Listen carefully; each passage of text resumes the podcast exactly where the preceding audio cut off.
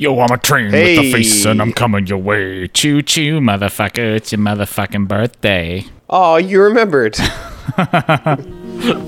Yeah.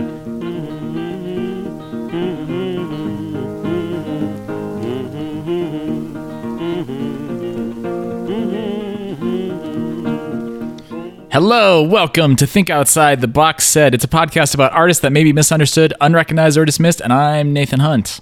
And I'm Cameron DeWitt, and we're two pale assholes, and we're about to finish Cameron? talking about the discography of Bob Marley. I'm really surprised that you were able to get away with that title on Apple Podcasts. The last episode uh, was surprising to me, titled uh, Two Pale Assholes. Although, I have to say, I'm glad to finally get some recognition for all the expense I've put into bleaching my asshole. Like that Kanye finally, West song. some some recognition. Wait, is there a Kanye West song about bleaching your asshole? Yeah. What? I didn't know that. I haven't really followed him recently because he's batshit. Is it a recent song? Uh, yeah, yeah, I think so. Uh, maybe I'll drop in uh, a sound Man, if I sample. fuck this model, Um, maybe. and she just bleed Oh, her asshole, maybe. and I get bleach on my t-shirt, Maybe. I'ma feel like an asshole. Uh, but yeah, we're two pale assholes talking about Bob Marley, and this is episode 99. That is right. We've been doing this for two years now. We've in, been in fact, doing this for 99 times. I think we, uh, I think we um, missed our one year anniversary or two year anniversary rather. Fuck. Um, I think what was it? Yeah, it's all- September. It, it's all it's all about oh, the Oh, no. the Oh, significant numbers. It's today, actually. Today, the the date of the record, September 27th. It's today. oh Wow. wow. So we've wow. Would you look at that? So we've missed four episodes only. I guess so. That seems like we missed more, but maybe not. Maybe we didn't miss more. Or maybe because of the record. Eh, no, whatever. Well, Yeah. um, happy anniversary. Aw, thanks. What'd you get me? Uh, a podcast. Oh, okay. yeah, uh, second second year is podcast. I think in the traditional Yeah. numbering system. Yeah. Uh, so happy anniversary, 90, episode ninety nine. Um, next that means next episode is one hundred, and we got some special ideas for that. Stay tuned. But for now, we're going to talk about Bob Marley's last album while he was alive, Uprising from 1980. His pre uh, prehumus. Pre prehumus album. That's Or, or during humus, I guess. How would you say that? uh What's the oh, prefix for for that? during inter interhumus interhumus Inter interhumus. interhumus there you go um yeah it's i think we maybe should stop with bob marley here and not do um his next album the 1983 one that is the name is escaping me um Co- uh, confrontation. I was believe. that the one yeah I think that's what it's called. it does have the song Buffalo Soldiers, which is good, but it's mostly like a B sides and demos compilation and got pretty um not not great reviews from like Rolling Stone, for instance. And I think there's just something like poetic about the way that Bob Marley signs off on this album, knowing Absolutely. I mean, he basically knows it's his last album while he's alive and Oh yeah. he essentially like structures the end of the album. He uh like the second to last song is Forever Loving Jah and then his his like last statement essentially is redemption song, which I think he was conscious of and uh sort of had decided that that's uh, his like final what his final statement was going to be. So he had like he had cancer for like three years.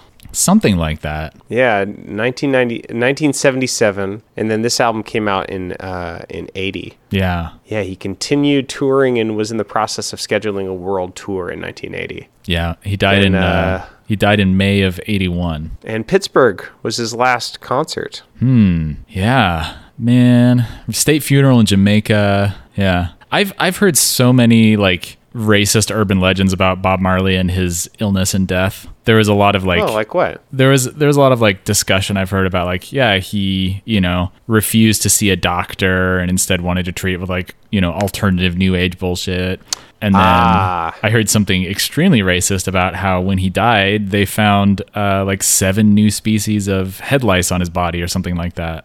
Have you have you heard That that? is a, have you no, heard, have you heard that uh, urban urban myth? It's no. Extremely I'm glad that I haven't had a spent enough time with the people who would say that to, to hear that. Oh, humble brag. yeah. It wasn't my fault. They were my parents' church. No, I'm just saying it's not my.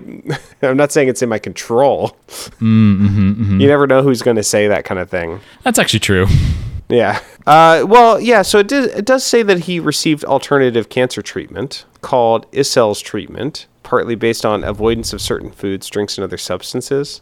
Yeah. It says that on, on Wikipedia. Yeah, I think Um, I think the racist rumors I had heard was that he instead of getting like pr- proper medical treatment, he got like alternative medical treatment. But instead, according to Wikipedia, um, he did not want to have his toe amputated. The, the cancer start in in the nail of his toe, and he didn't want to get it amputated because that would have hindered his performing career. And uh, he cited his religious beliefs also.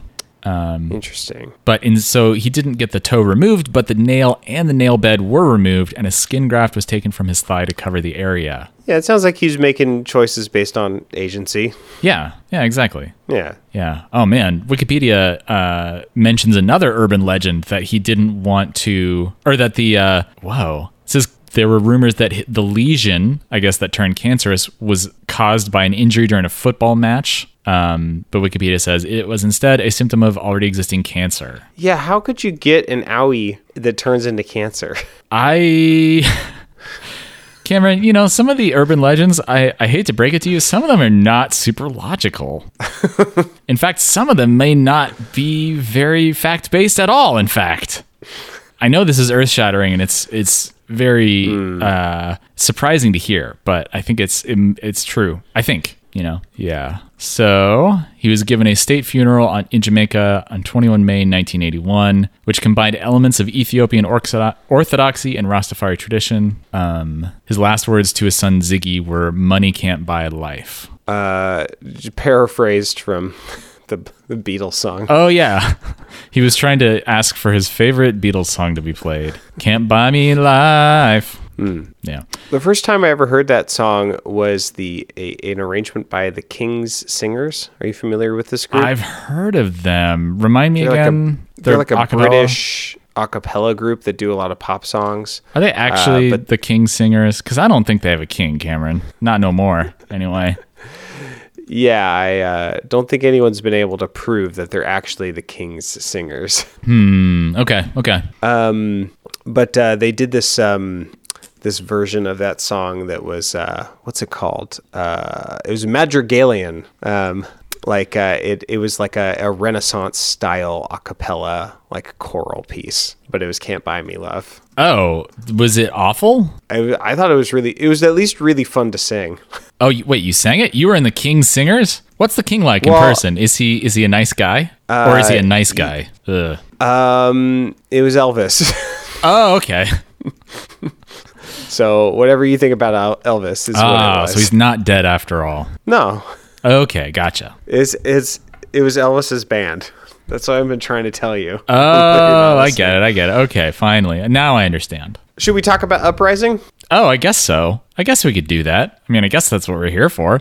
Uprising, 1980, 10 songs. Um, any uh, general thoughts about the album before you just get right into the songs? Mm, I don't know if I liked it as well as the last one, but uh, it was pretty fun. Yeah, it's a it's less synthy. It seemed to me than some of the more recent albums. Yeah, There's some real definitely less syn- synthy. there's some real bangers on here though. Um, Could you be loved is a pretty great song, and then of course uh, Redemption song. Yeah. So I guess let's just get into the first song, which is called "Coming In From the Cold."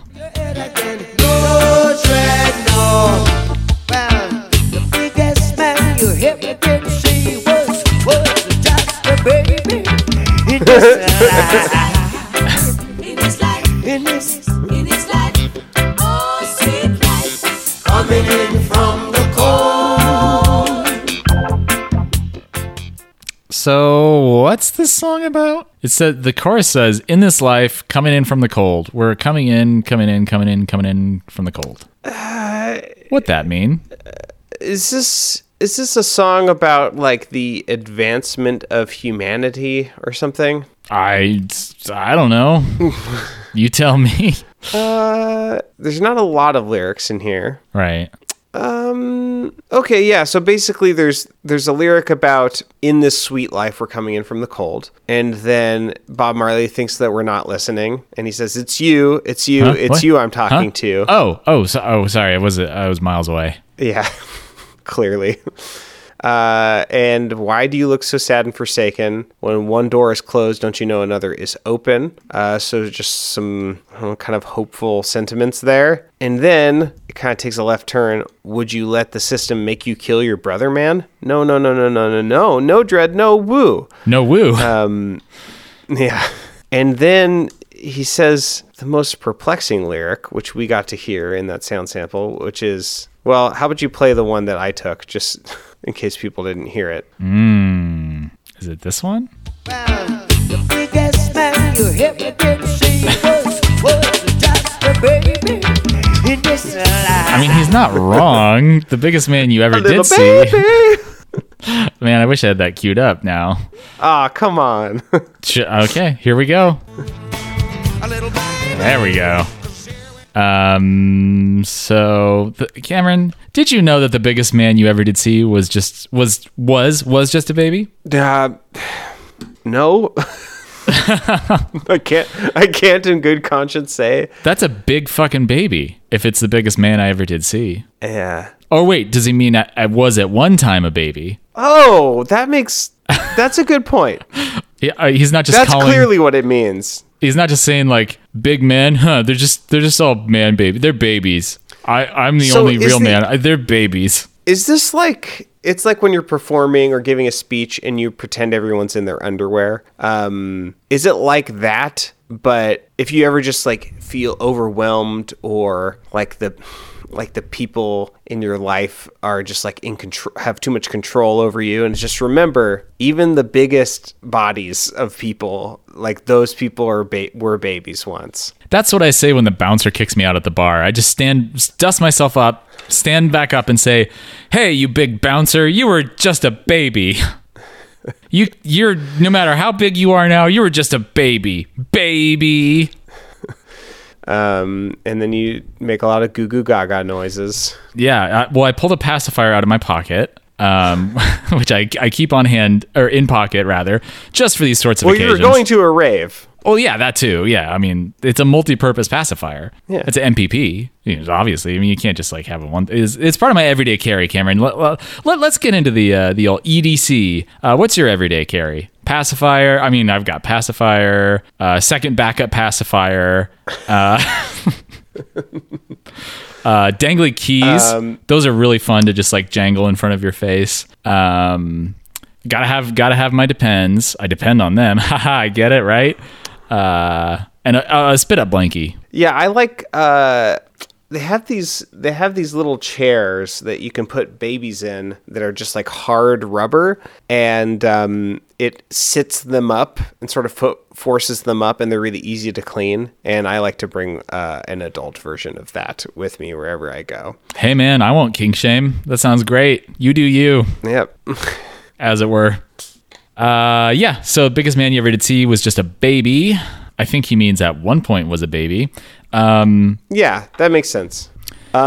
Yeah, that's those are basically the lyrics of this. I mean, he talks about a billabong, um, Now- which is an Australian word. Yeah. uh, there's a genius annotator who says that it well hmm don't know how much you can say you know trust this genius annotator because they say it's the Jamaican enunciation of Australian word billabong. I think they mean pronunciation, uh, but they say that billabong means a branch of a river flowing away from the mainstream but leading to no other body of water, a blind or dead end channel. I did not know that's what billabong meant. Actually, I thought it was just uh, um, nylon shorts that you wore that made you look really cool when you were surfing. Yeah. Shorts that I would buy at the uh, Lincoln City outlet malls. Hell yeah, right next to the Quiksilver store. Hell yeah, dude. you know the one. Oh yeah. Well, uh, so there's a re- there's yeah a lot of weird uh, fuckery in the in Bob's vocals. yeah. I, I think this is Bob, but if you play the the sound sample that says, "Who is this weird crooner who says well?" mhm It's you, it's you, it's you I'm talking to. Well, you, you, you I'm talking. Sammy Davis Jr. just busted into the track. Or Dave Matthews or something. Like, sounds very affected.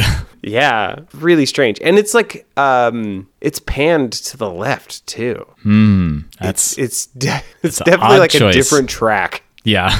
So I don't know what to make of that. Hmm. Well, I don't know. Let's get let's keep it moving because we only covered like four songs last time. Yeah, it's true. It was my fault, but also our fault. Also my fault. That's what it means to be we. Let's talk about track two, real situation.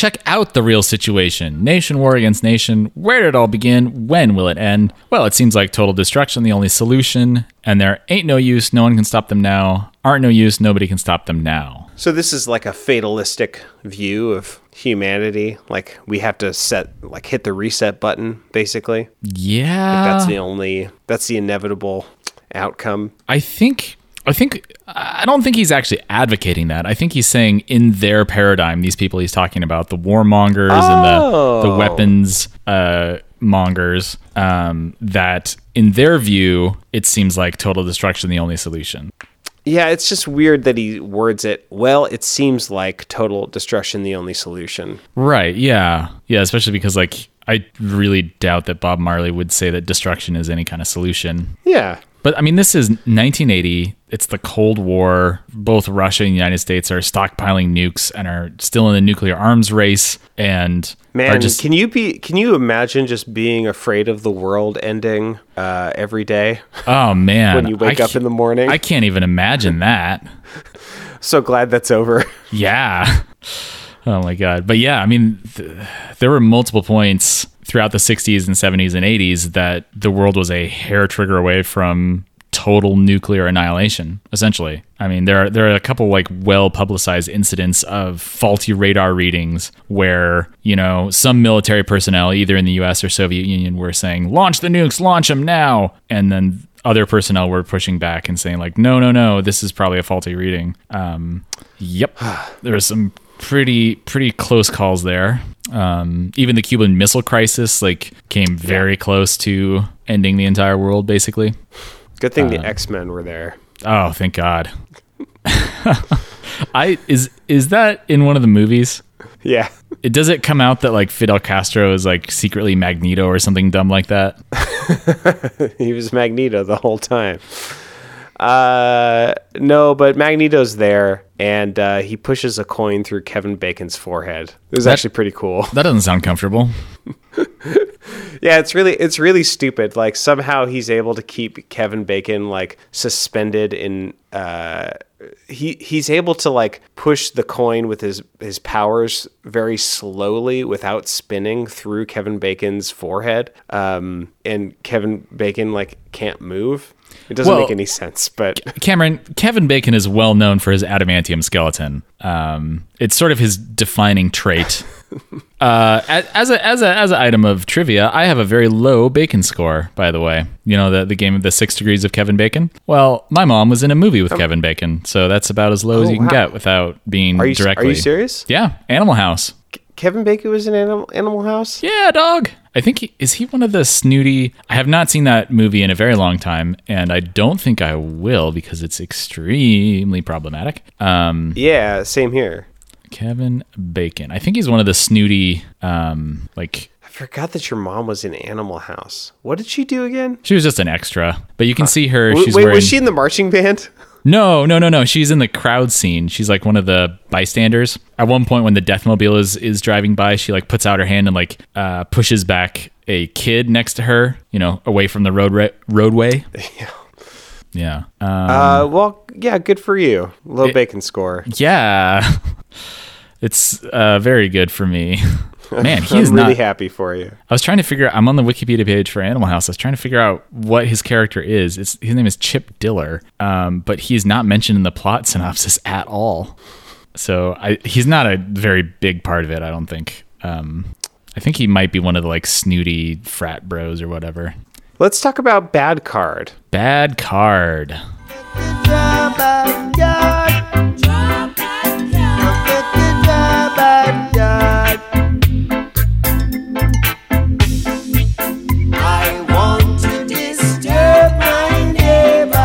I love that.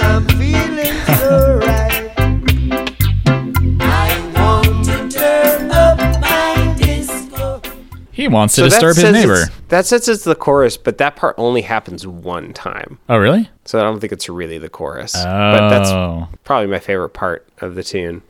Uh, in his book, The Words and Music of Bob Marley, David Moskowitz explains that the song is about Marley's falling out with his manager, Don Taylor, who had been skimming money off of Marley's concert earnings. What the shit? fallout, Taylor also threatened to ruin Marley's image. What Bad Card is a defiant song in which Marley makes clear that despite the machinations of those he considered allies, his music would endure. Whoa, shit. Word for word reading from the uh, rapgenius.com. Wow. I did not know that about uh, Bob Marley and his uh, manager. That's crazy. Yeah, so that kind of puts some of these lyrics in context because they're kind of vague, you know. You uh, go tired. F- uh, oh, well, it's hard to read these lyrics. Uh, can't get me out of the race. Oh man, you said I'm in your place, and then you draw a bad card. I don't know what that means. Draw a bad card. Oh, good It- question. I feel like that sounds like it's like chance, I don't but know. that but it seems like it's more intentional. You Huh. know, propaganda Um, spreading over my name. Say you want to bring another life to shame. Oh man, you just playing a game, and then you draw a bad card. I will say And then he that- Hmm? talks about playing his music too loud. Um. Oh yeah, yeah. He's like instead of wanting to uh, blow up a church, he wants to disturb his neighbor because he's feeling so right. Wants to turn up his disco. Um, He's come a long way, hasn't he? Yeah, it's true. It's much less violent, though still inconsiderate. Let's be real. Um, I wanted to point out that uh, his the manager Don Taylor was the other person, the third person who was shot in the assassination attempt. Uh, it was Oh, Bob and Rita Marley were both shot, and so was Don Taylor, and that is mostly the like the only place. he's Maybe he was like, "I'm not getting paid enough for this." Right? Yeah. okay, I feel a little less judgmental then. Yeah. But still, like to feel betrayed by someone who you felt that close Yeah. to, and yeah. Yeah, I don't know if this song really captures that feeling though. Oh, may- Mostly maybe just the make you may- draw a bad card. I don't know. Yeah, maybe the second maybe the second verse gives a little clue there. Propaganda spreading over my name. Say you want to bring another life to shame. Oh man, you just a play in a game, and then you draw a bad card. So maybe Oh, he's is saying the bad card that he found out that who found out what? Huh? that Bob Marley found out about the uh, embezzlement? Oh, maybe. Maybe he's just saying like you're out of luck and you're not going to be able to, um, you know, do your dastardly plan or whatever. Yeah. Like I, I could see the bad card being in context of this like game metaphor. It's like they're playing Yeah, it's just Uno with each other, good- I don't think it's a very good metaphor, or at least it's not like fleshed out. earned. Yeah. Whatever, it's fine. Because we guarding the palace so majestic, guarding the palace so realistic. I wonder what that part's about. Is he just like asserting his religious righteousness in the face of this betrayal? yeah, I guess. You're so interested in discussing that part. Yeah, Yeah. it's kind of interesting that like I don't know, it's um it's not super like vindictive this song against his former manager. Um but it is sort of like triumphant saying like yeah, no matter whatever like game you're playing, it doesn't matter because I'm still going to triumph. it's pretty aloof. Yeah. Yeah, exactly. So Thank God for that annotation helping us clue in what this song was about. Otherwise, I would Yep. have no clue. Yep. Yeah. All right. Well, uh, let's go on to the next and song. Dem? We and Dem. It's what the Bible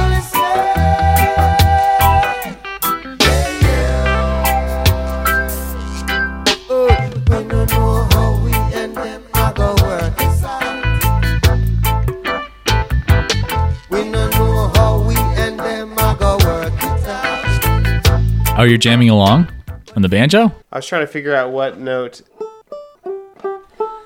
Yeah, I was just trying to figure out what key it's in because I had some thoughts about it. Interesting. Mm, do tell.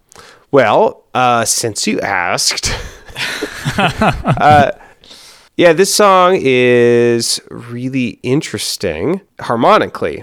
It is a song that never it never really resolves. So at the beginning of the song, it starts on a chord and then it go and then it then it goes down. It starts on the minor 3 chord, but you don't know where that chord lands in the harmony yet, and then it goes down to the 2 chord and the minor 2 chord. And then the song never really goes to 1 and it does go to the minor 6, so an argument could be made that the song is in um I think it would be minor.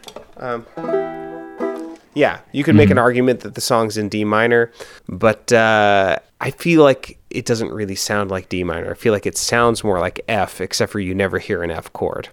so F. it's a very ambiguous harmony, and I think it's pretty interesting because of that. Um, So check out this intro and how you're just sort of like you don't necessarily have an anchor, especially when it transitions into the uh, into the first lyrics.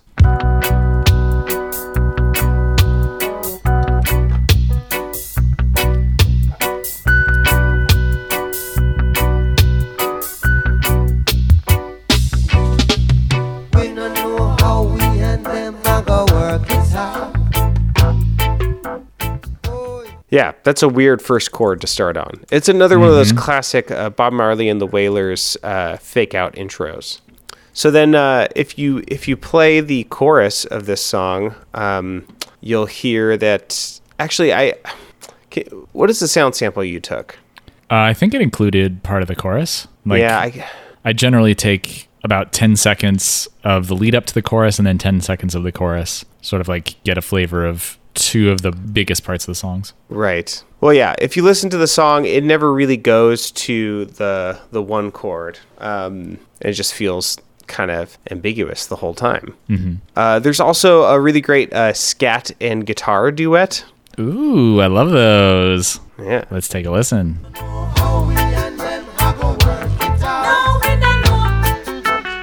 Yeah, so and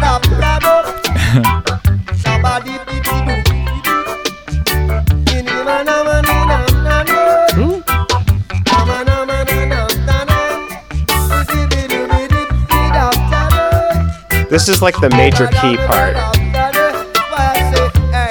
Mmm, yeah. So like da da na na na na na. Um, eh, that would be uh. dun, dun, dun, dun, dun, uh, dun, dun, dun. Yeah, that's the. So it goes like G minor, C, and A minor and D minor, Mhm. and you eventually think it's gonna go G minor, C to F, like and actually resolve, but it never does that. Um, but yeah, that duet is pretty charming. I, I was at a music festival this past weekend called Fresh Grass in Western Mass. Um, that's it's called And Fresh Grass. just mowed the whole place. Yes. Uh, but Mavis Staples was performing there, and she did this actually. She did a, a sort of scat guitar unison duet um, during one of her songs, and it was great. It's super fun. Um, it must have been prearranged, of course, for her to just like do it live, along, like doing the same notes as the guitar at the same time. Unless they do that um, that like weekend update bit with uh, Kristen Wiig and who else would do it with Is her? it Bill Hader? uh, Fred Fred Armisen. Oh, they would do a bit where they would um, make up songs on the spot, and one of them would try to follow the other one like immediately. Um, it's yeah, it's it's definitely like a. It, it's it's a classic like SNL breaking like that's the joke is like that they're not going to be able to hold it together Right. because it's so silly Mm-hmm. but uh, yeah that's one of my favorite bits Yeah. Um, have we talked about what this song's about? Uh, no I don't know how to do that I think this song is about um, how hard it is to compromise with the oppressor. Verse 1 says, "But someone will have to pay for the innocent blood that they shed every day. They, in this in this case, of course, as always, is like the the forces of Bald oppression, heads. bald heads that he's uh, fighting against." Uh, continues, "Oh, children, mark my word, it's what the Bible say. Yeah." Um, and then the chorus goes, "We know now, we know know how we and them go work this out." Um, in, essentially it's saying we don't know how we and they are going to work this out. Yeah. Yeah, uh, to translate into a more accustomed uh, dialect for us. Um, Yeah, and then it talks about like ecological destruction. yeah, Uh, but in the beginning, Jah created everything, giving man dominion over all things. But now it's too late. You see, men has lost their faith, eating up all the flesh from off the earth. Yeah, and I th- I mean, of course he's onto something here because like it's really hard to compromise with oppressors, of course. And then depending on like how how uh, stringent they get, like if they're fascists, for instance, or if they're intolerant, uh, you know, you have the whole the whole paradox of tolerance. Um, how you can't tolerate intolerance because that will inevitably lead to lead to a collapse of any kind of tolerant system or a society. Um, so that that's sort of what this song makes me think of. Where it's like, yeah, how are we going to work things out with like like for instance, if you were to take like South Africa or Zimbabwe, which you know he's written a song about Zimbabwe in the last album. Uh, think about like how are you going to going to work things out, quote unquote, with like the white supremacists who are running the country. Yeah. You know, like what? How is that going to work out? How is what's that going to look like? Um, We just need to have like a a real like no nonsense like talk. we just need to sit down and have a beer together. You know what I mean? yeah. Um, and of, of course, they. I I'm not an expert on the details of how things went in South Africa, but I know that like Nelson Mandela embarked on like a some sort of reconciliation. Um, so I think at, to a certain extent things were worked out. Um, and I don't believe there was like a violent revolution in South Africa. Maybe. Oh boy, I'm again. I'm, I'm like a real expert on African history as a as a as a white American. I'm just like I'm really really with it. Shit. Uh, it's it's me, Professor Eggshell. Yep, that's it. Professor Palis Hole. Uh, that's that's that's normative. A lot of eggshells are brown. You know what? They are or bluish green or speckled. Oh, those are the best. Yeah. Um, yeah, so that's that's basically what this song's about. There's not a ton to it. He's mostly just like making the point like, yeah, it's going to be fucking hard to work things out with oppressors. Yeah, yeah, I, I can kind of appreciate that because um, to the, these days, which isn't to say this hasn't been in the rhetoric before, but when someone says, uh, when someone acknowledges uh, oppression or um, inequality or iniquity, um, people say like, "Oh, you're never gonna like convince anyone of your of your stance by saying it that way, Right. Or you know, like How like, dare you uh, call those racists racist? You're just going to make them Right. not listen to you. Yeah, you're just creating division. Yeah. You know, and it's like, well, the goal isn't always to um, convert bad people into being being good, and not everyone should. I think. I mean, inevitably, we're going to have to like. I think inevitably reconciliation has to happen, or or things will just get worse and worse. But that's not everyone's responsibility at every given moment. Right. Yeah. And I don't know. Yeah. I don't know if it's necessarily has to happen. I mean, hypothetically, I guess you could just like have the rest of society move on and the other people can just die out or eventually get with the program because they're getting left behind or something. I don't know. I don't know what I'm saying. Whatever. this is why I am not a politician. One of many reasons. Uh, right? Yeah, I guess reconciliation looks a lot of different ways.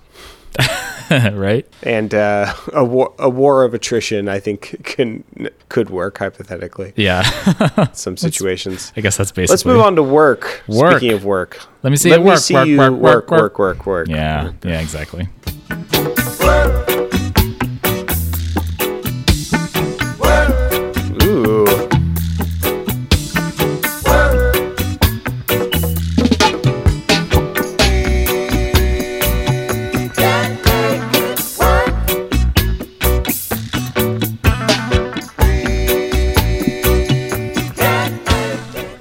I listening to it, I I was very much reminded of that. You know that song from Hamilton where it introduces No. the Schuyler sisters. No, I don't. Do you know Hamilton? I know what it is. Oh, you haven't heard it? Okay. There's there's a scene where the Schuyler sisters are introduced and like the the background vocals are like work work, and then the Schuyler sisters like Angelica. So I don't know. Is it is it true that there's a McElroy's reference in Hamilton that's like an unless unless there is. It's there, bruh. That's great. Yeah. I just recently found out about his um his great job horn. Do you know about this? Um, I know the bit from MBMBaM. Yeah, so for those who haven't listened, um, there is a bit in MBMBaM, like, I don't know, a few hundred episodes ago, where Griffin McElroy is talking about how cars should have different horns. Like one that's like, watch out, and then one that's that just goes, great job. Right. Um, and Lin Manuel Miranda uh, is a big uh, MBMBaM fan, and he every time he's televised, he works in this like little dance move that looks like high fiving the air, but what he's actually doing is doing a bim bam call out uh, or shout out, and he's doing the great job horn. Oh, oh, right. I, t- I think I did hear about and that. he's he does it like on SNL, and I think he did it at the Tonys, and he does it everywhere. it's really sweet.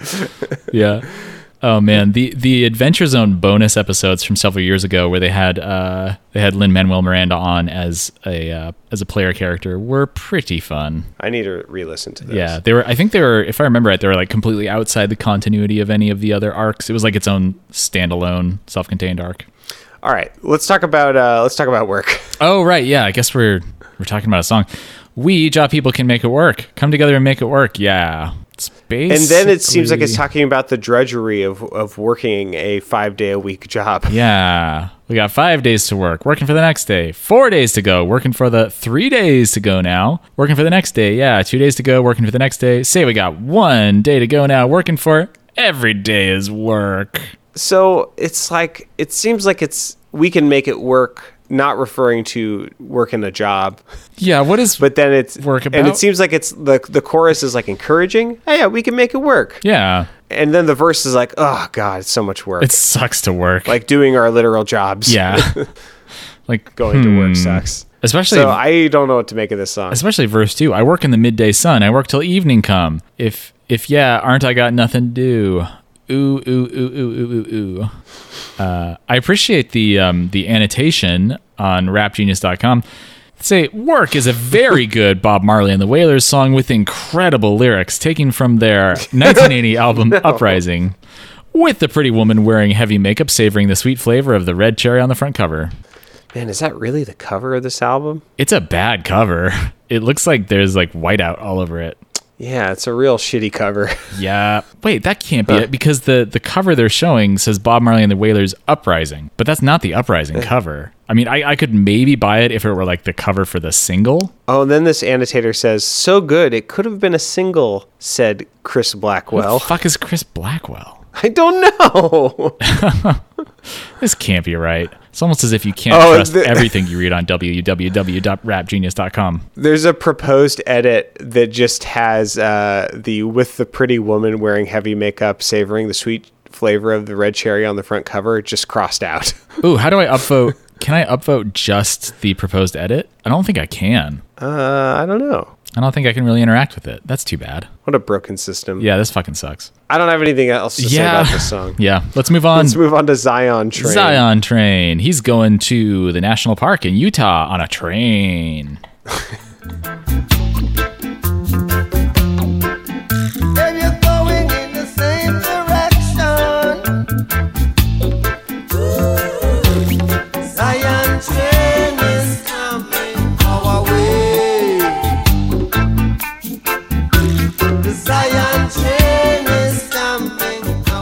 And then we're going to have a very sweaty, topless rave in a cave. Ah, the other Zion reference joke you can make. I mean, besides the That's it. Israel one. nope. nope. Oh, sorry. Nope. Uh, yeah. So cool, sweaty rave. Morpheus is gonna preside over it. Cool, fun stuff. Good, good, good. And say, machines! a lot. Cameron, have you revisited those Matrix sequels anytime recently? I did. Yeah. Interesting. I've been wanting to revisit them after hearing the Blank Check podcast episodes about them. Uh, what do That's why I did. what do you think of them having revisited? I really like what's it called? Um, number two. Uh, I know you do, Cameron. That's a bad title. You don't have to. You don't have to get into your specific predilections here. Okay. Um, I mean, I, I, I don't want to kink shame, but you know, some of our uh, listeners may not want to hear about that. All right, all right. I might might be on the cutting room floor. Uh, Reloaded is really good. I think a lot better than I think people made it out to be. Obviously, the scene where he fights all the Agent Smiths is garbage. Yeah, it's rendered on an N64. terrible. Yeah. Yeah, but uh, I mean, the rest of it is. I mean, I like the idea of that scene. I think it could have been good, and actually, a lot of it is good, but a lot of it just looks absolutely terrible and like Gumby. Right. But um, yeah, I think it's really fun, and I love. I think that's when like the highway chase scene is. Yeah. and then there's like this huge like um hand to hand combat like sword fight on these on the stairwell. and it's Yeah. it looks awesome and it's super fun, and uh, the architect is great. Yeah, I think it's I think it's really fun, mm-hmm. and I think Revolutions is a real bummer, and most of it is just like people in big mecha suits um, shooting guns at squiddies Mm.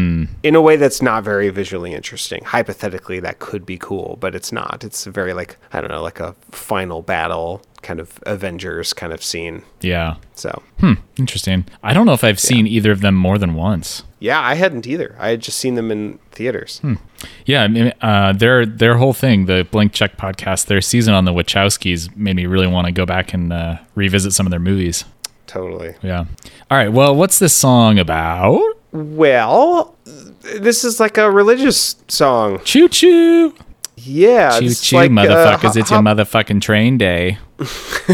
This is like a hop hop on board the Zion train. Yeah. Uh, yeah, like Yeah, I mean it's it's it's full of like aphorisms. Which man can save his Yeah. brother's soul? Oh man, it's just self-control. Don't gain the world and lose your soul. Wisdom is better than silver and gold. Oh, where there's a will, there's always a way. Where there's a will, there's yeah, always a way. this is this is kind of full of cliches. You're Yeah. absolutely right. Um, although verse three is is is more powerful, I think, and more original. Yes. two thousand years of history could not be wiped away so easily. Two thousand years of history, Black history, could not be wiped away so easily. Yeah, so I I think that verse is is really important and uh, adds a lot of dimension to this song. Um, Yeah. because Zion is what have we have we talked about what Zion is in like Rastafarianism? Uh, I mean, is it just Ethiopia? I'm not 100% certain. I mean, I, I, I get that there's sort of like a uh, utopian aspect to it of like Zion is the land that we're going to build, I, I guess, with like perfect equality and uh, seems like an Afrocentric, Afrocentric paradise of some kind. Gotcha. But I, I don't actually know for certain. Like, I looked on JamaicanPatois.com and it doesn't have anything to say about Zion, and neither does neither does Nice Up. Here we go. So- Ooh, Wikipedia. Here we go. In Rastafari, Zion stands for a utopian place of unity, peace, and freedom as opposed to Babylon, the oppressing and exploiting system of the materialistic modern world and a place of evil. Uh, it's, it proclaims Zion as reference to Ethiopia, the original birthplace of mankind, and from the beginning of the movement calls for repatriation to Zion, the promised land and heaven on earth. Huh. Okay. So it seems like simultaneously kind of a reference to like Eden at Ethiopia, but also more of like a symbol of a community of equality, if I'm interpreting this correctly. Gotcha. Um, yeah. So so there's there's almost like a certain inevitability to this uh, this idea in the song where he's like, yeah, it's it's fucking coming. We're going there. The Zion train is coming our way. You better get on board. You got a ticket. yeah. You got Uh, there's a a Justin Timberlake style "Take It to the Bridge" in this. Hmm. to the bridge. Does he mean the bridge of the song, or is the train going over a train bridge? No, yeah, he, yeah, he goes to the bridge of the song after that. That's take it to the bridge. Hmm. Could be oh, both. Where there's a will, there's always a way. Could also be a train bridge, you know? and then he says, "Go ahead, go ahead, girl, go ahead, get get gone with it." VIP drinks on me. Yep. All right, you want to go on to probably one of the biggest bummers of a song that Bob Marley has ever done? Uh, yeah, Pimper's Paradise. I do. Great. Here we go.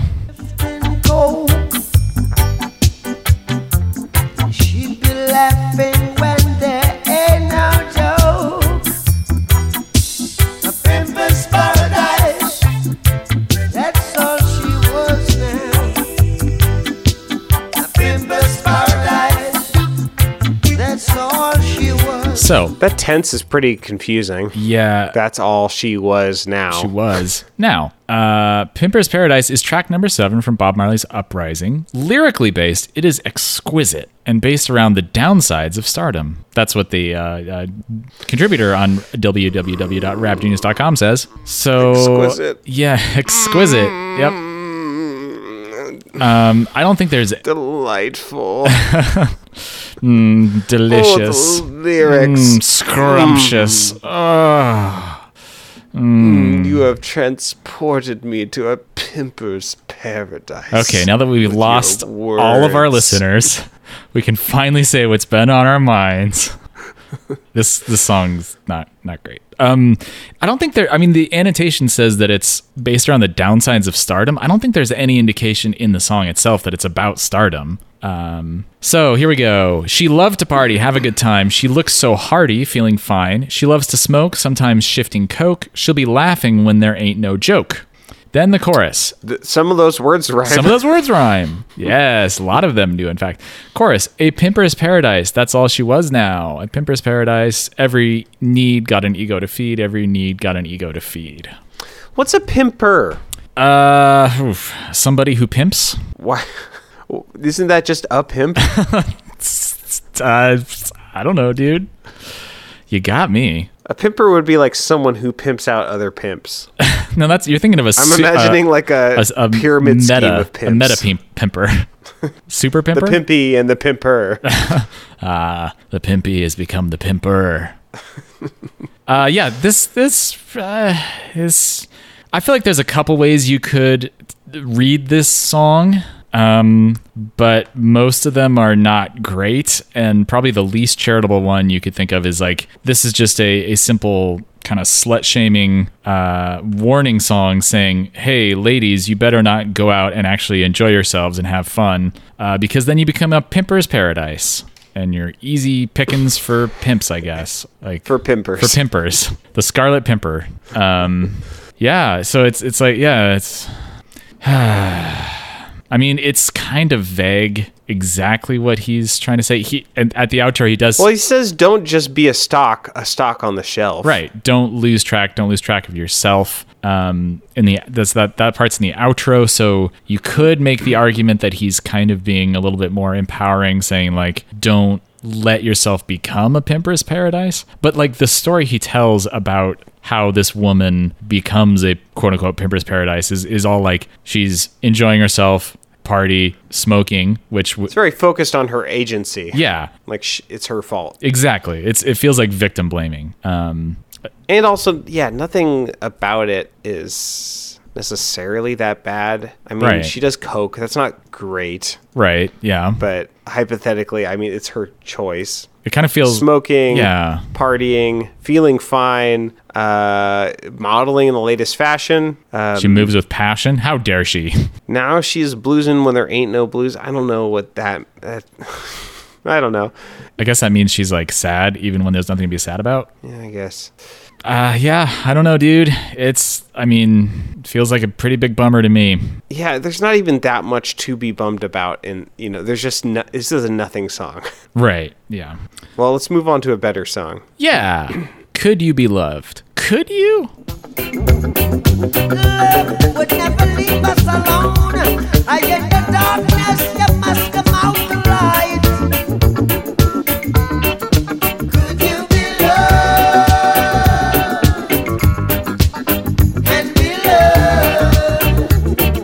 What's the instrument? Could you be loved? There's like an instrument that's going like. That's Like that, that. Brazilian like uh, straw drum. What's that called? Oh yeah, what's that? I always think it's called the Ouija, but that's The- a different thing. I doubt it's called the Ouija. Let me just do a quick search. Brazilian straw drum.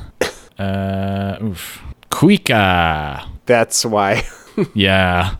It's a friction drum produced by changing tension on the head of the drum. It's also been called a laughing gourd. Yeah. It sounds great in this song. It's it, like, basically gives like it this double time sound. yeah, it's, it's basically just a big drum that has a essentially a drinking straw shoved in the skin. Um, I guess it's actually made of bamboo or whatever. But yeah, you can like the friction of of uh, move. I, I think you like move the straw up and down and it like it, like you know the the friction and the slide all, against we've the all skin. is had a big gulp. or a or a Slurpee and have made some Brazilian music of her own, what is that euphemism for? playing. Cuica on a Slurpee or a Big Gulp. Mm, I know what that means. Me, me too. You can't spell I guess Slurpee there's some innuendo P. possible. yeah, I okay. I I'll give you that. Yep. Okay, so the song "Could You Be Loved"? Could you be loved and be loved? Don't let them fool ya or even try to school ya. We've got a mind of our own, so go to hell if what you're thinking about isn't right. Love would never leave us alone, and in the darkness there must come out to light. So it's it's fairly like general lyrics, um, but I I think the song itself is like so good that I'm not really bothered by the lyrics being kind of general.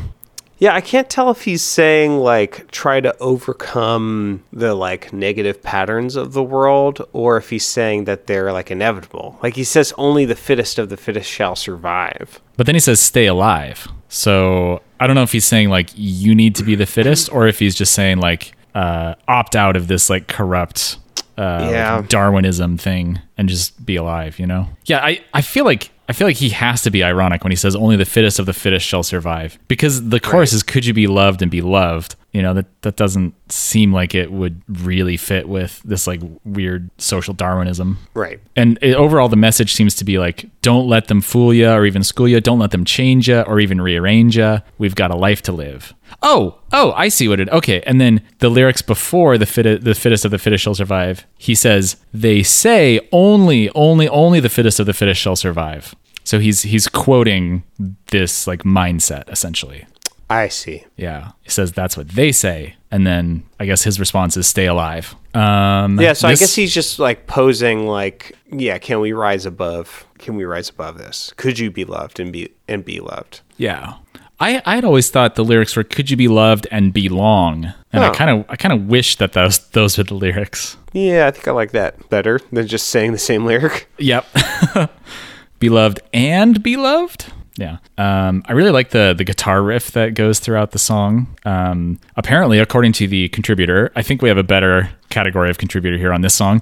Uh, it was written in 1979 on an airplane while the Wailers were experimenting on guitar. And they Oh. continue to say the song is considered by many reggae fans to be disco influenced and by extension influencing the dancehall genre.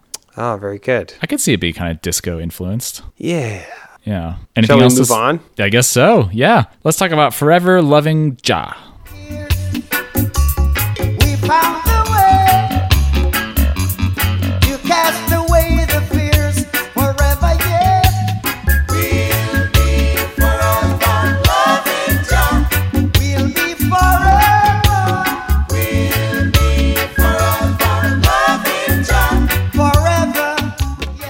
This is essentially a, a worship song. Yeah. We'll be forever loving Jah. Um, So no matter what stages they put us through, we'll never be blue. No matter what rages, changes they put us through, we'll never be blue. We'll be forever. Yeah. Mm-hmm. Yeah. Uh, Only it's a got- fool lean upon his own under- misunderstanding. Yep. That's a paraphrase of a proverb, I think. Yeah, usually it's his own understanding, but they're just like really double underlining it. Yup.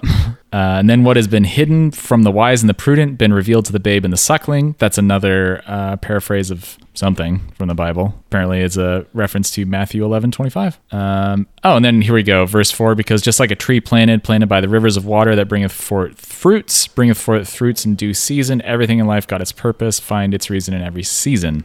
That's definitely some biblical overtones and paraphrases going on there. Um, he talks about Old Man River, which is not, I don't believe that's biblical. Yeah, it's just a folk song, right? I, I, I don't know if it goes back further than that, but yeah, it is a folk song. Verse one, it goes, Some they say see them walking up the street. They say we're going wrong to all the people we meet, but we won't worry. We won't shed no tears. We found a way to cast away the fears. Those are probably the most, uh, a- a- of the most original of these lyrics because a lot of the other ones Yeah. are just you know Bible recycled. paraphrasing. Yeah, yeah. So it's he's just asserting he'll be forever loving Jah, and I mean I think at this point he knows that he's probably gonna die soon. So this is you know Toe intact. well not necessarily intact. I mean he got he had to get rid of the nail bed, but uh, he still has the toe. It's a real ship of Theseus. exactly. You know that that old parable about how if you take a ship and you replace uh, you replace the nail bed of the ship with a skin With graft from grafts. your thigh, is it still the same ship? Yeah, It's a real head scratcher that one. indeed. Yeah. There's some fun atonal beeps in this. Beep boop. Here we go.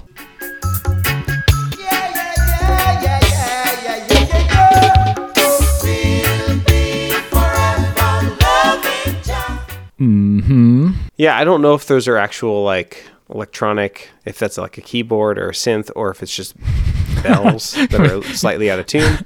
Oh, I was gonna say, what else could it be? Just some dude going beep boop. Beep boop, beep boop. Probably that. It's probably that. Yeah, it's got to be. All right, should we end on a redemption song? Let's end on redemption song. the end of the Almighty, we forward in this generation triumphantly. Won't you help to sing these songs of freedom? Cause all I ever have. Man, I kind of regret that I cut off the sound sample right before he actually gets to the redemption song, the line that says redemption song. That is, some real musical blue know it. balls. Yeah, yeah, we, everyone, yeah, everyone knows this song. Yeah, Speaking of musical blue balls, uh, at the Ooh. very end of this song, he just ends. Uh, he just doesn't resolve it, and he ends on the tensest chord. It's just a two-note chord. Uh, it's the two most dissonant notes that make a tritone in the five chord, and he just ends with that. Which cool. yeah, it's kind of unsettling, Yeah, probably by design.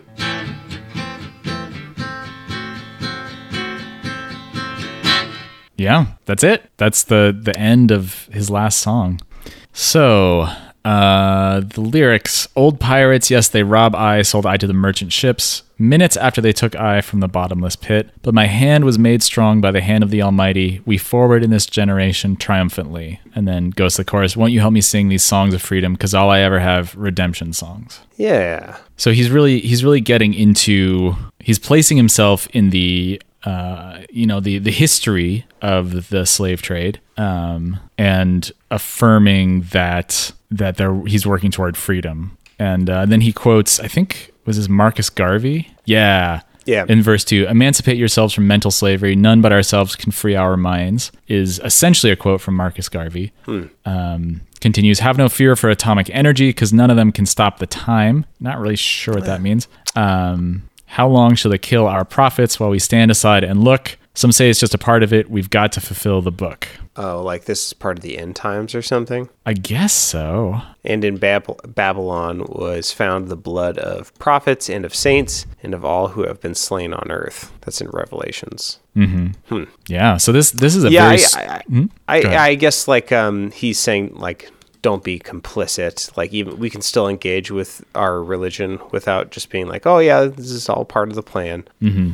This is a very uh, folks folksy, like Bob Dylan esque kind of yeah, song. it's not very reggae. It's it's very stripped down because it's just him and the guitar solo. Um, there is on Spotify at least, and I'm sure on the other like deluxe versions of the album, there is a full band version. Yeah, I listened to that. How is it? Not as good. I Um, Yeah. really like the intimate, you know, one person. Yeah, me too. It it's a very powerful way to end his last album. Yeah. Especially considering like the chorus is explicitly an invitation saying, "Won't you help me to sing these songs of freedom?" He's sort of like handing the torch to the to his audience and his friends and his family and saying like, "Yeah, you know, you're going to need to help me sing these songs of freedom. You're going to need to help me continue this mission because I'm not going to be here much longer." Yes. Yeah. And that's uh that's the last song on his last album. His last word in a way. Yeah. Yeah. Any uh, any closing thoughts on Bob Marley? Well, there's a fair amount of of of vagueness in his songs. Mm-hmm. Just in in his lyrics, I think Right. contextually, it's not vague for the people who are willing to like uh, figure out the context. But honestly, a part of me is not very surprised that so many people are uh, just have such a shallow relationship with it because I don't think in the text of the songs is you can you can kind of have it ha- have a lot of the songs mean whatever you want them to mean. Right. Yeah. Yeah. So like I'm not saying that he deserves having a bunch of people appropriate his songs. I'm just saying I'm not like very surprised. There's not like I mean a lot of it is a lot of it is obvious. You know when he's given the specifics of like 400 years and talking about slavery, I think those are pretty indisputable. You know, but a lot of his songs that are just sort of vague and talking about injustice like yeah, it makes sense to me like w- why there are a lot of people who can kind of ignore the lyrics and just enjoy the groove and um, maybe sort of take advantage of the deeper meanings of the music without engaging with the deeper meanings. Yeah, I think a lot of times he kind of phrases things as us versus them. Um, even in Right. even in uh, "Can You Be Loved" or "Could You Be Loved," rather, he says like, "Don't let them change you or even rearrange you." So he d- he does a lot of like us versus them without really explicitly talking about who they are. And I think Right. when you do that, you open yourself up to a lot of uh, people kind of having a shallow understanding or kind of like um, projecting whatever they want into the into the like the position of they. Right. Yeah, and so it's like at the end of the day, is he just writing for who's he writing for? You know, is he I mean, he must know that his that his audience at this point is very diverse and isn't just Rastafarians, you know. Yeah, I wonder because like a lot of his earlier lyrics were more specific and I felt had some more depth um, a lot of the times, uh, just in general. I wonder if he faced any pressure to like write more accessible songs, accessible in the sense that they like people can read in what they want to read in, or if he Yeah. kind of did that himself out of the uh, the idea of wanting to be like a prophet to the his fans, Right. you know. Yeah, it'd be interesting to uh to like listen to an actual live album and see what he says in between the songs. Yeah. maybe maybe he breaks it down a little more. That's an interesting point. Yeah. I remember when I when I went to go see uh, Seun Kuti, Fela Kuti's son, um, at the behest of, of your now wife Rachel, um, that he he had like a few like just half hour like monologues in between his songs, where he was just like talking. He was just talking about talking about the issues and not keeping it funky because he was just talking.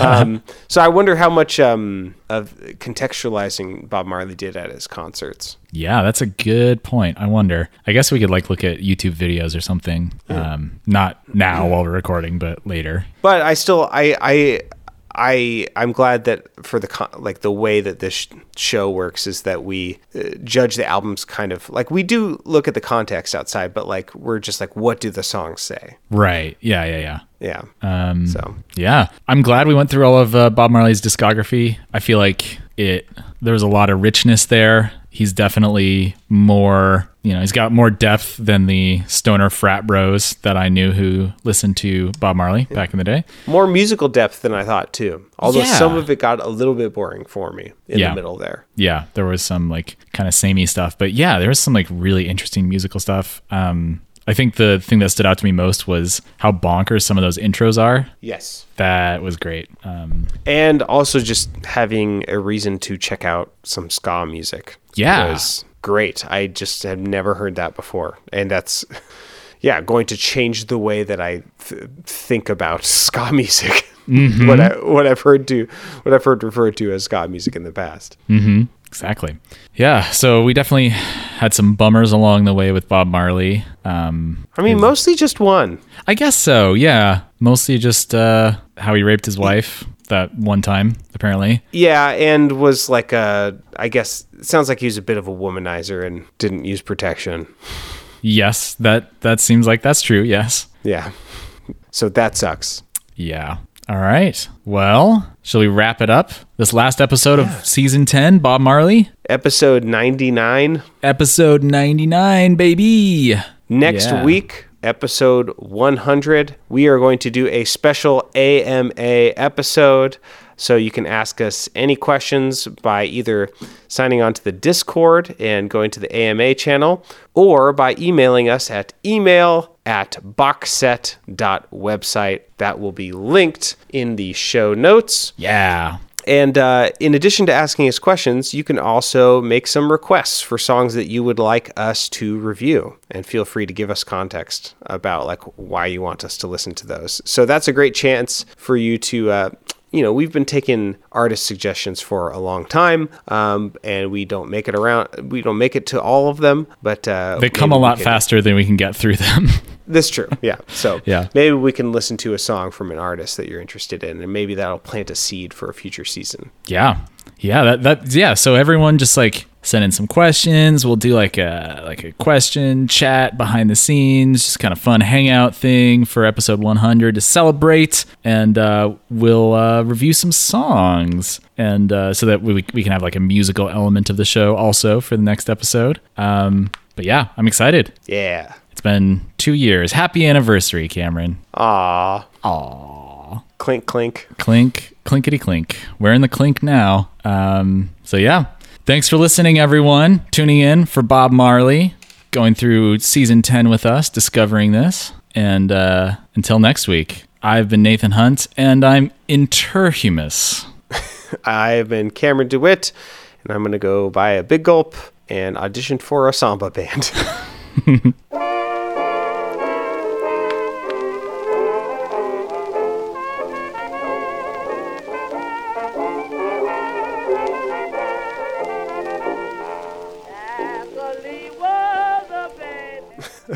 Paulina was telling me that um, she she didn't know that that song is the same as the first song, um, and she what did she what did she think it was? Something like lavender was baby or something like that. that's funny Uh, maybe we should do an all Stagger Lee episode. oh listen to as many different versions of stagger lee as we can find Yeah, maybe. there's so many though